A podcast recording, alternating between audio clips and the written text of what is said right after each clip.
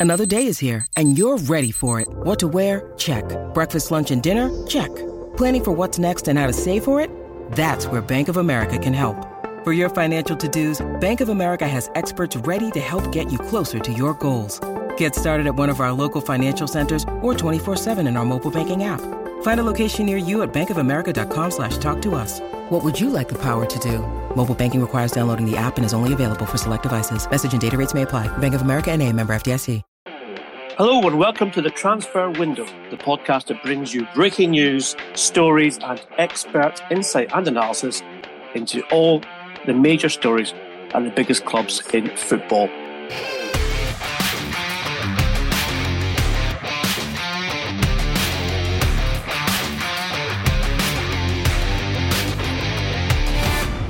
Joined today on our Friday edition by the uh, transfer guru that is Duncan Castles, but very, very excited to welcome a new guest, a very, very old friend, and the man who's been described as the Gary Lineker of Italian football broadcasting on Rai Uno, uh, Mr. Aurelio Capaldi. Aurelio, Hello. benvenuto, fratello. Grazie. Hello. now we've got we've got news, news, news for you today, guys, because um, lots of stories breaking around Europe, and uh, there's a big reason why we have the doyen of Italian broadcasting joining us, and of course that's because there's a lot of movement in terms of managers and players in Serie A. However, we must turn our attention first of all to one of the potential big, big stories of the summer, something that Duncan Castles broke uh, in a story he wrote for the record this week, and that is on Neymar and a potential move away from Paris Saint Germain. Duncan, can you update us, please, on what's happening? Yes, um, there are two major options for Neymar, um, and two options we've been aware of for a long time. He wants to go back to Spain. He's been agitating for that move back to Spain essentially since he joined Paris Saint Germain.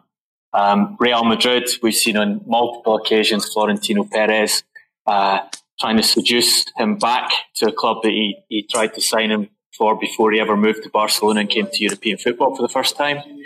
And Barcelona also um, of interest to Neymar to move back to. What I wrote um, earlier this week was that Barcelona have entered negotiations with Paris Saint Germain um, to try and convince them to allow Neymar to come back to them. They're offering players in exchange. They're prepared to let Ousmane Dembele or Philippe Coutinho be part of that deal. Two players that they um, they want to they, they placed on the market anyway separately. An interesting two players that they bought as replacements for Neymar. Um, Madrid have not made a move as yet, but I think Madrid become very viable in this because Florentino Perez has been so desperate to sign Neymar for so long, and seeing that uh, that uh, Barcelona are now acting on this, um, he may be tempted come into um, the transaction. What what's important here is that Qatar has blocked a move for Neymar um, since he moved to the club. What I'm hearing from the Qatar end is that their um, stance on this has changed. They've looked at what's happened with Neymar over these two years. They've looked at the consistent problems they've had with him, the coaches have had with him. Um, they have seen the development of Kylian Mbappe uh, over overhauling Neymar as the most important player in their team and the biggest star. And they're now, I'm told, prepared to make the calculation that no one player is more important than the team. And should they get the right offer for him this summer, they're prepared to sell. So that's, that's a, a fundamental change in stance, which opens this out for Barcelona, for Real Madrid, um, potentially even if it, one of the other superpowers in European football decided to get involved to actually do this in transaction this summer. Aurelio, if you were the coach or indeed the president of Barcelona or Real Madrid, would you think that Neymar was good value for money given his form, his injury worries, and general demeanour over the last season or so? Um, I don't think so. Uh, I think that um, there were too many problems uh, with Neymar. I mean, uh, it costs a lot of money, but uh, in the end, um, he was not uh, performing and he was not giving uh, what people expected him to give. His talent is phenomenal, no doubts about it. But then too many problems with his injuries and also uh, with um, his behavior off the field. Duncan, what do you think is the likelihood of PSG being able to find a buyer for Neymar? Because we're talking about a 200 million euro transfer fee that was paid originally, and uh, I think around 500,000 euros per week salary. Obviously, Neymar and his dad, who's his agent, are not going to be happy with anything less in terms of his personal terms. Do you think there's a realistic chance that Barcelona and Real Madrid are willing to take a chance on that? I think it's very realistic, and that's that's what's coming out of Barcelona. As I said, both sides have been aware that Neymar Neymar's been driving this. Neymar and his father have been driving this through the season. They've they've been pushing Madrid and Barcelona and saying we think we can get out of Paris this summer. Um, get in action, make offers to Paris Saint Germain. Um, and I, I think if I'm on Madrid or Barcelona's side, I would I'd be using that in discussions with the player himself and saying, well, you want to get out of here, out of that club. You want to come back to Spain. Don't expect a pay rise. Um, maybe even have to compromise somewhat in your financial terms. It, it, the, the key element has always been getting Qatar to to back off on, on their, their biggest statement signing, um, the you know the, the world record transfer, and, have the getting over the pride of Qatar to say we're not going to allow this player to leave. And, and that seems to be the difference this summer is that Qatar have tired of Neymar's antics. Um, I've seen that he's not fundamental to them from a football perspective and are now prepared to consider a sale if the numbers are right or if the um, if the players offered to them are right. And, and remember, Dembele and Coutinho are both players that PSG tried to sign themselves. So that, that they're good figures to offer um, to Qatar as part of uh, a deal. And from a footballing perspective, it makes sense. Um, Paris Saint-Germain don't need Neymar and Kylian Mbappe in the attack.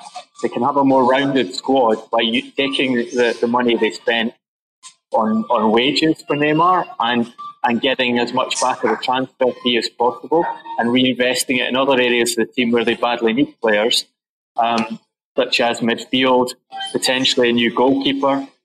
We know there's interest, strong interest from them in David De Gea. And David De Gea is effectively on the market this summer. So, so from, from a football point of view, this is a sensible move for them. Take the money while it's there.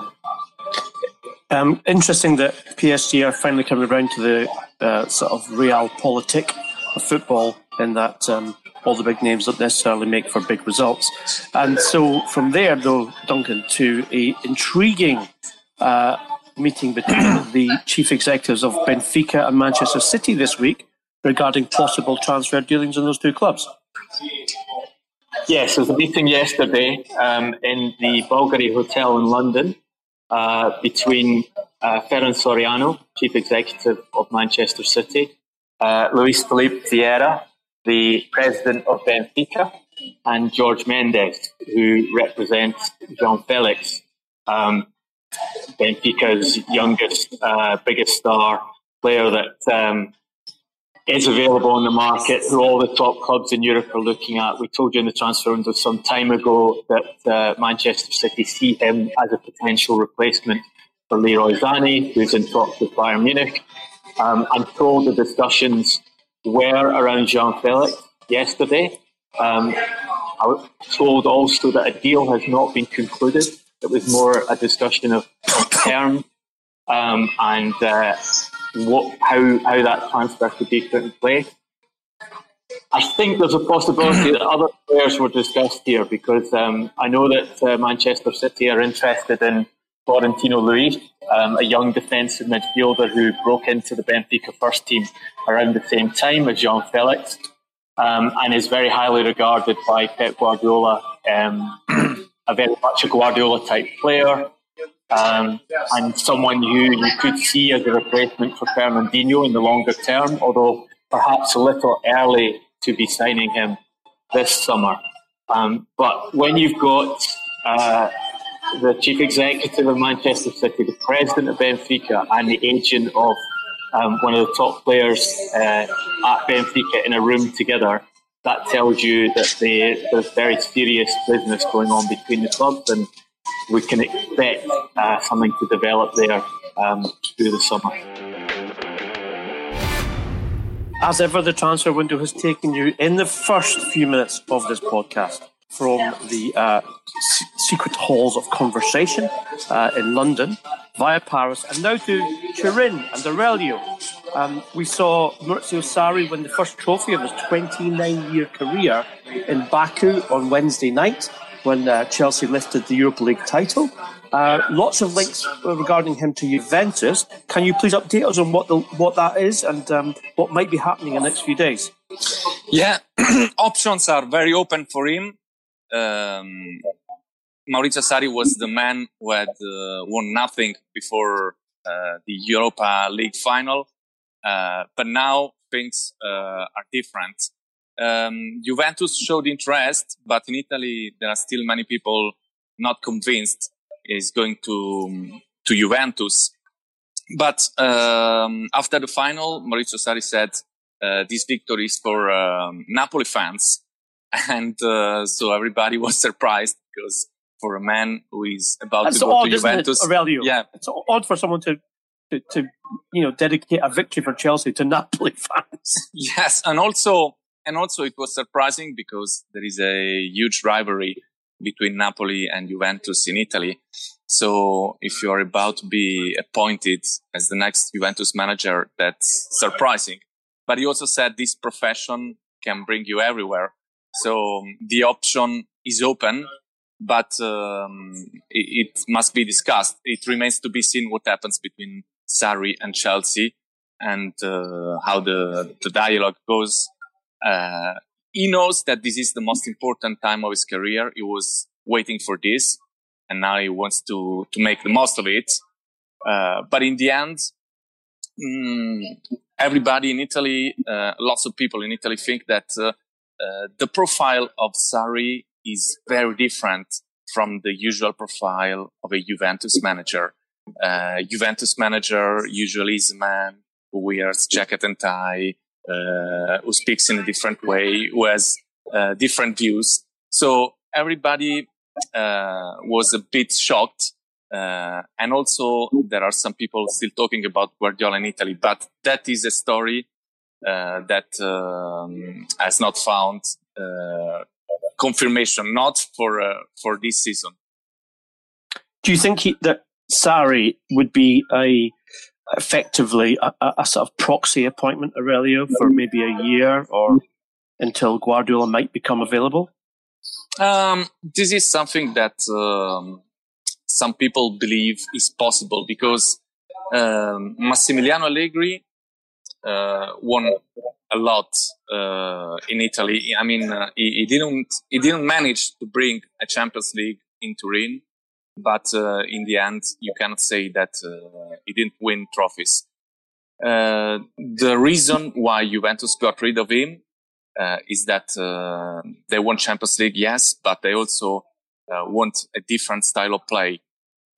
in particular, in particular, um, Nedved uh, was uh, was going to to push for it. He wants to see a different style, uh, and Maurizio Sarri has a different vision. Uh, so that is a possibility. Uh, but um, I mean, uh, it would be surprising to appoint a manager only for one year or two years, waiting for Guardiola to come. What chance, Aurelio, of Mauricio Pochettino ending up at Juventus for next season? I think that uh, there are still some chances um, because uh, Juventus like him, and uh, they also know that um, Pochettino uh, is also uh, a Juventus fan because when he was a, when he was a, a, boy, he brought up in Argentina with his Italian grandparents, and his Italian grandparents were Juventus fans. So uh, he, he, always liked the club, and uh, Juventus uh, like his profile. Uh, he's doing so well. So um, I think that um, if there is not uh, a problem with the clause, uh, they they will try they will try to sign. They will try everything they can uh, before giving it up. So from um, the possibility of Juve's next coach to the fact that Antonio Conte has been appointed uh, as Internazionale Milan next manager. Interesting, of course, because Conte was associated not just as a manager but as a player with Juventus. And um, Duncan, it was you who told us that Jose Mourinho was not being considered for the Juve job because, quotes, he could not walk the streets of Turin. And yet Conte is allowed to make the opposite journey with seamlessness, apparently. So, um, how does this work out? And, and indeed, what's Conte going to do at Inter uh, in order to improve their status? Because clearly they've been a club who have not performed well in the last three years.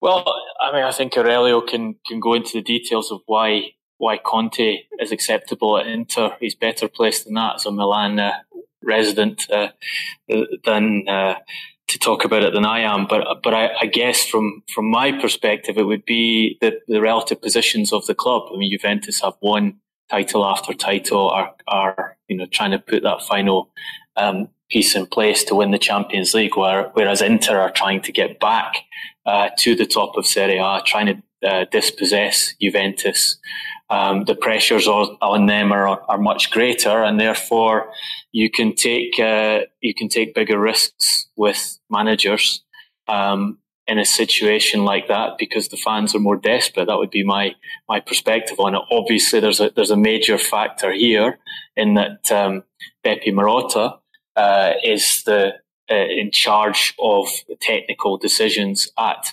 Inter now um, having previously been at Juventus, when Inter's owners brought him to the club, they, I'm told, gave him assurances that he would be allowed to appoint the next manager. Antonio Conte is very much his man.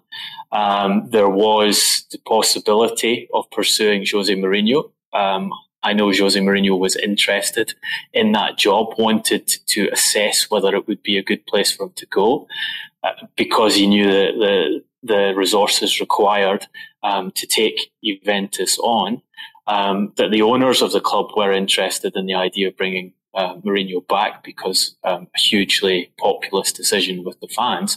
But ultimately, um, Marotta prevailed there and uh, and got to, to put his man in charge.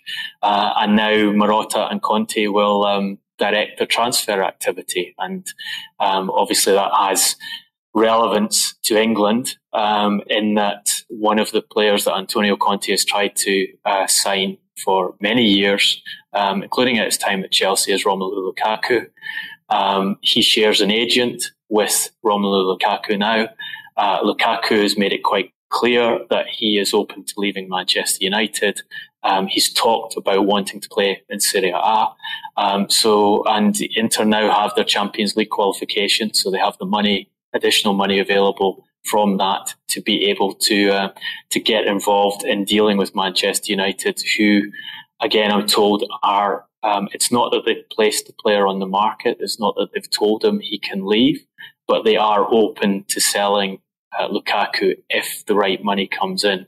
Um, and Lukaku is open to that move because he knows he's not Solskjaer's first choice for the position, despite being their highest scorer at Manchester United in terms of non-penalty goals in both his seasons at the club. So he's he's performed uh, well. I think he's actually improved significantly as a footballer since his time at Everton. He's a much more rounded player who who uh, who involves teammates more. Is not uh, not as selfish as he used to be. Um, can create goals from the flanks, um, and it would be interesting uh, to see how he does. But let's let's see what Aurelio's view is of that that move and of of Antonio Conte's um, arrival at Inter. So, Aurelio, what's your what's your view then regarding the chances of Lukaku moving? We know he's on a very big deal uh, uh, at United, um, in excess of two hundred fifty thousand pounds per week. Uh, will he have to accept a pay cut to come to Inter, or Is it just the case that he wants to play football and Conte is the man to help him to improve his career? Uh, Conte is pushing the move because uh, he likes him a lot, and uh, he has already um, got that um, uh, he could get um, uh, from Roma. Uh, the deal is almost done. Uh, so he wants to play Dzeko, Lautaro, Martinez up front, and he would like also uh, to get uh, Lukaku. That's a lot. That's a lot of firepower, really. How's he going to fit them all in? That's a lot, but uh, uh, he wants physical strikers. He wants physical strikers, and he knows that um, Lukaku is not easy to get. So he's pushing a lot for for Dzeko for the deal to be completed. And uh, yeah, Duncan is absolutely right. The reason, the main reason why Conte was appointed as Inter Milan manager is uh, Marotta. Marotta uh, wanted uh, a man that he knows because most of the Inter fans would have loved to, um, to see um, Jose Mourinho back again in Milan, and they they were convinced uh, it would bring Inter to success again. So um, Conte, Conte is backed uh, by Marotta and now is trying to, to get a good market. How else? Um, I mean, I, what I don't understand, and I, that was a question I posed originally earlier, is why could Mourinho uh, not be considered for Juventus when Conte has been welcomed at Inter? Is it because simply he's Italian and he managed the national team as an easier switch of manager? And Mourinho is someone who is seen as the enemy of Juventus. Um, as you know, in Italy, the rivalry between Juventus and Inter is very, very strong. And um, yes, uh, Conte is seen uh, as a Juventus man. And in the end, uh, it will be results to decide um, Marcello Lippi, for example, uh, was appointed uh, about 20 years ago as a Inter Milan manager after winning everything with Juventus, and things didn't go well. And uh, when things uh, don't go well, of course, fans are ready to remind you your past. So um, it will be results. Results will uh, will be very important for Conte because some Inter fans still don't accept uh, his past at Juve and is seen as a Juventus man. Um, Jose Mourinho uh, mm. is a is a symbol for uh, for Inter fans, and uh, he also has an excellent CV, and um, the memories are fantastic. That's why uh, Inter fans would have loved uh, to have seen him back. And um, same thing for for for Juventus fans. I mean, they they see Mourinho as the as a symbol of Inter, and uh, and so it would have been difficult for him. Well, I suspect that um, Sam Allardyce will be getting his CV in there somewhere in the next few months. There, uh, guys. Um, Aurelio, I'm intrigued and also uh, very very enthusiastic to hear your um, views on Atalanta, who have qualified for the Champions League for the first time in their history, and um, We've already seen that a very successful Ajax squad in the Champions League this year is being dismantled uh, by transfers to bigger clubs. Do you think there's interest in the Premier League for Atalanta players, or do you think they can hold their, their squad together?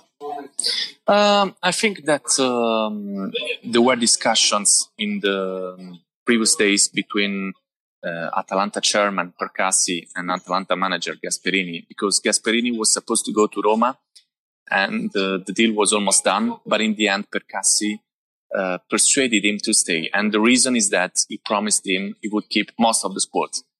Uh, so, um, so Atalanta uh, want to bring the best players in to play um, a good Champions League. It's the first time in history, as you said, and uh, they want to make the most of it. The week game happening at the Wanda Metropolitano in Madrid, where uh, Aurelio, you find yourself uh, as um, Rai's very um, esteemed correspondent uh, on the ground there in Madrid, happening tomorrow night between um, a couple of rivals called Liverpool and Tottenham Hotspur. Um, Duncan, we have not really addressed this uh, so far this week in the podcast, However, I am kind of curious to find out what you think with regards to what the build-up's been and also team selection potential, as well as, you know, how's this one going to work out? Because as we know, games between two English clubs in Champions League final, if we go back to 2008 in Moscow with uh, Manchester United and Chelsea, it was a bit of a boring game. Uh, both teams not wanting to lose, and of course, it ended up in a penalty shootout. So, what's your uh, view on um, how things have gone so far this week. Obviously, a, a very different um, uh, way of uh, going about it in terms of the fact that Tottenham have been in Madrid for three days already. Liverpool don't even fly out until Friday afternoon. So, um, how are things in terms of preparation, in terms of the way that the teams are setting themselves out? What do you reckon is um, what's going to happen? Yeah, Ian, it's um, it is a very strange Champions League final in the sense that uh, the teams have had almost three weeks to wait for this game um, uh, because the Premier League ended so much earlier than, than some of the other continental leagues. Um, that could be a good thing and it allows you to rehabilitate your players. And obviously Tottenham have a decision to make over whether they, they start or play Harry Kane in, in the final. Um, whether the Harry Kane team uh, decides to use Harry Kane for the for the biggest match in their in their history. Um, and it, it, I guess it gives Tottenham, I think, something that's kind of gone under the radar with Tottenham is they've been on a horrendous uh, run of form. I mean, the last eight games, they've won just twice. Uh, one of those that uh, extremely fortunate sort of Route One football uh, victory over Ajax in the Champions League semi-final, and the other one a very marginal win over Brighton, who were fighting for their, their Premier League survival. They last won away from home in March, so um, they they certainly needed to reset. Everyone wants to know is Harry Kane going to be fit? Is he going to score? So let's let's let's face it. Uh, they don't have a practice match. They may well have played for Liverpool up front. I, look, I, I, think you're right. I think the, the all English um, final is a strange um, scenario. I mean, I was at the game in Moscow, um, the, the last all English final between Chelsea and Manchester United. I think um, when you see English teams play each other in the Champions League in knockout matches, you get a completely different dynamic because you have the away goals rule in play, and, and it, it's always an interesting game. It always has a different feel from um, from a standard Premier League game because of that. This one, I'm not so sure. Um, I think it might be more like a standard Premier League game in the in the sense of the way the teams approach it. Um, it is there's no away goals there.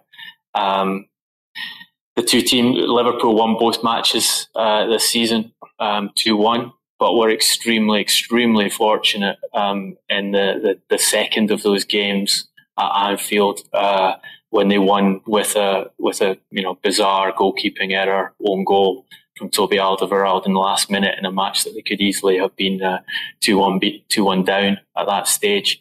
Um, so the tactical options from Pochettino will be interesting. He's a guy who changes his setup regularly, um, changes uh, uh, formation, changes the way he presses opponents. Um, doesn't always make the right decisions, but is quite often um, capable of changing them in game and and and getting a, a different uh, effect during the game. Um, Klopp, I think we pretty much know. I'd be very surprised if Klopp puts anything un- unusual into his uh, his setup. It'll be trust the way they played for the season, trust the players he, he, he's preferred for the season, and um, and expect to win. I mean, he's talked about. Um, he said, "I've never been part of a final with a better team than this." So he's kind of put the pressure on himself as a man who's uh, who's lost six consecutive finals um, to to deliver this time. And uh, I think if he doesn't deliver this time, it will be a major uh, black mark for him because it's clear that uh, he has the better players um, and and a team in better form uh, going into this game. Aurelio, it's fair to say that you're something of a Champions League final celebrity having attended, I think, probably around 22 Champions League finals in, in, consecutive years, uh, even more than Duncan and I. Um, what, you're, you're, on you're on the, the ground in Madrid today. Um, what's the feeling there in Madrid? Is it different to be involved in an All English final from what we usually expect, which is, of course, two teams from competing nations uh, in the Champions League final? Yeah, first of all, it's very surprising here in Madrid that um, uh, Madrid teams are not involved, you know, because in 2014 and in 2016, they were both in the final. Now we are in Madrid and uh, Real Madrid and Atletico uh, are out. Um, it's surprising, but uh, anyway, I think that uh, this time uh, for Klopp, it will be super important because, as Duncan said, now it's time to deliver and uh, it's an amazing chance for him. Uh, Liverpool, I think that Liverpool has something more, and uh, also European experience uh, is going to play a part now. So it's very open. I think it will be um, a very very interesting game with uh, lots of adrenaline, and uh, this time I think Jurgen Klopp has a, a great chance. Is there a chance, Aurelio, that um, Tottenham will try to bully Liverpool in the way that Real Madrid did in last year's final in Kiev? Um, I think that uh, Tottenham uh, is going to play a tactical game. Uh, I think Pochettino will have a, a clear tactical plan, and uh, he will try to reduce the the Liverpool options. I think that uh, Liverpool are not going to speculate. They're going to uh, to play their football, and um, I think it's very open. But Liverpool, as I said, has something more.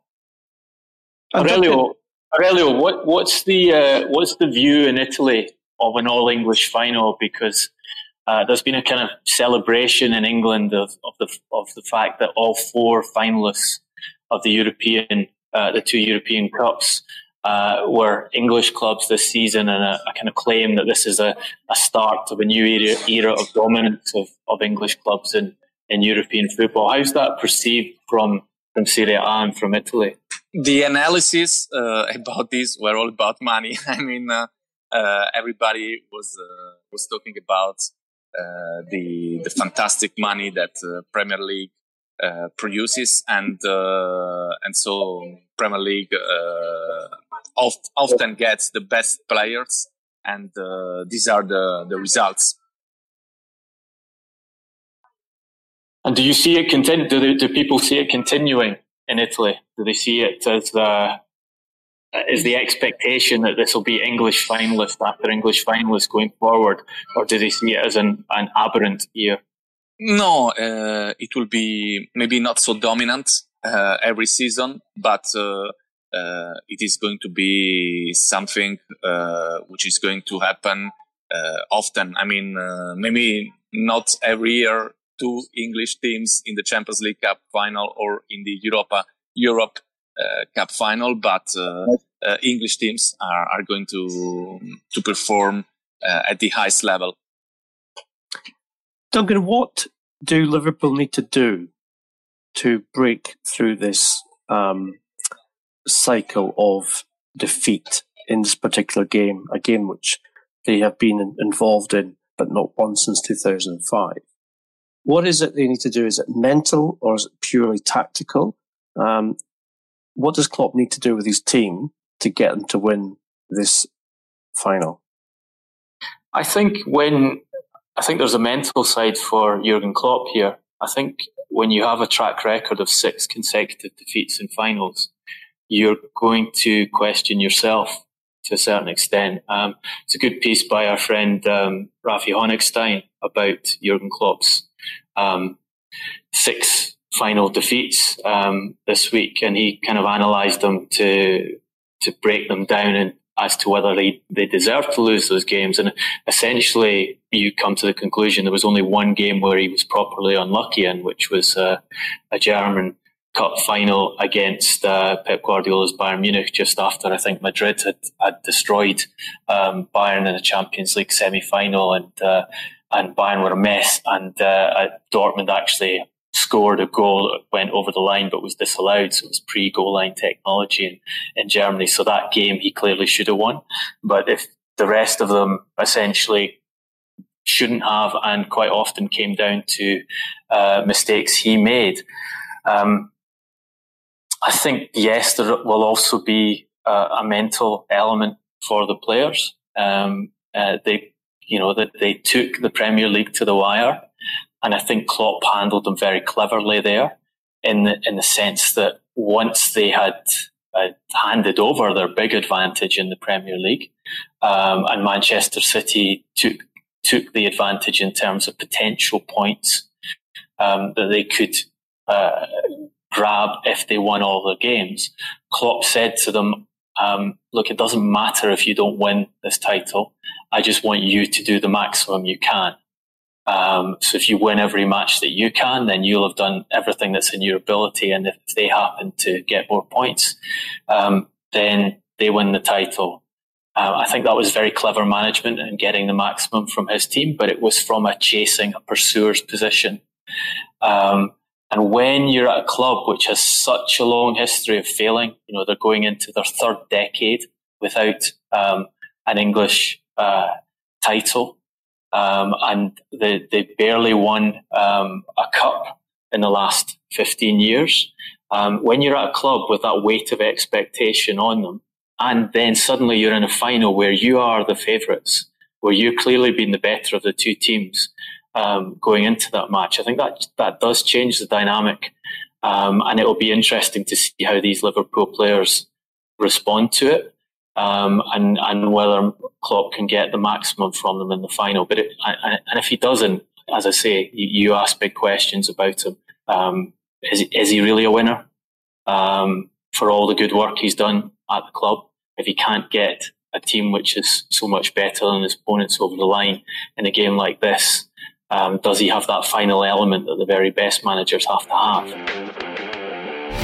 Well, as is befitting of the most important game in European club football, um, we have experienced, certainly last year, um, the fact that one player has had more influence on the outcome than any other. Um, for that reason, man of the match was Gareth Bale in the final of Real Madrid Liverpool last year. Uh, many people will say that Loris Karius also had a very important influence on that game, although not necessarily positive. So our legendary quickfire round for this Friday's edition of the podcast, I'm going to ask Duncan and Aurelio which player they believe is the potential match winner on either side, but I'm going to make it harder uh, than just that because I'm going to give them each a team. Uh, so Duncan, I'm going to ask you to go first and tell me who is Tottenham's potential match winner for Saturday night's game in Madrid? I was thinking Liverpool players um, going into this, and I was. That's I was why I made it hard for you. I was going to pick Fabinho um, as the as the most important Liverpool player because I think when he operates at his best in midfield, he adds another dimension to Liverpool. For Tottenham, um, the nature of this game the the, the strength of Liverpool's attack. Um, I think they need a really good game from Hugo Lloris. I think um, Lloris has to be at you know his World Cup winning level um, to stop the Liverpool attack because they will have chances and, and they will put shots in and go. So I think Lloris is going to be important here. Aurelio, I'm handing you the easier task apparently, as Duncan has just made out for Liverpool, who is the potential match winner or most influential player?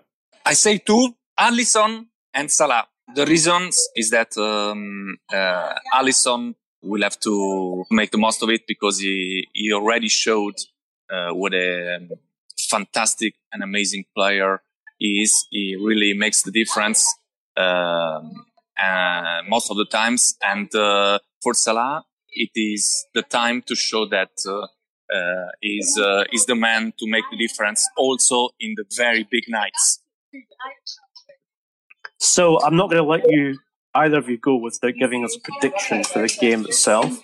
That would be silly if I did. So um, uh, Duncan, I'm going to go to you first. Uh, what is the score going to be? How's this game going to work out? Uh, I will give you a prediction of 2 1 to Liverpool in extra time. Oh, very precise. Well, I'm not sure what the odds are on that, but I'm sure John McFarlane will tell us. Uh, Aurelio, and you? I would say 2-0 for Liverpool. So, two Liverpool wins from our experts today on the Transfer Window podcast. It's time to close this particular edition. However, please continue the debate with us as we love to hear your input on what we've been talking about. Aurelio is at Aurelio Capaldi on Twitter. Duncan, as you all know, is at Duncan Castles. The, we have our own transfer window account, which is at Transfer Podcast, and I am at Garbo SJ. If you like what you've been hearing, and we know thousands of you do, please return the favour and pop onto iTunes, give us a five star review so that we can expand the community, expand the debate, and get more of you involved, as always. It's a very, very big night in Madrid on Saturday for English football, as we have been talking about. Um, so we will return to you on Monday with the insight and analysis on the game, as well as, of course, more breaking news on the transfer window discussions. All we've got to say for now is thank you for listening, and we will speak to you on Monday.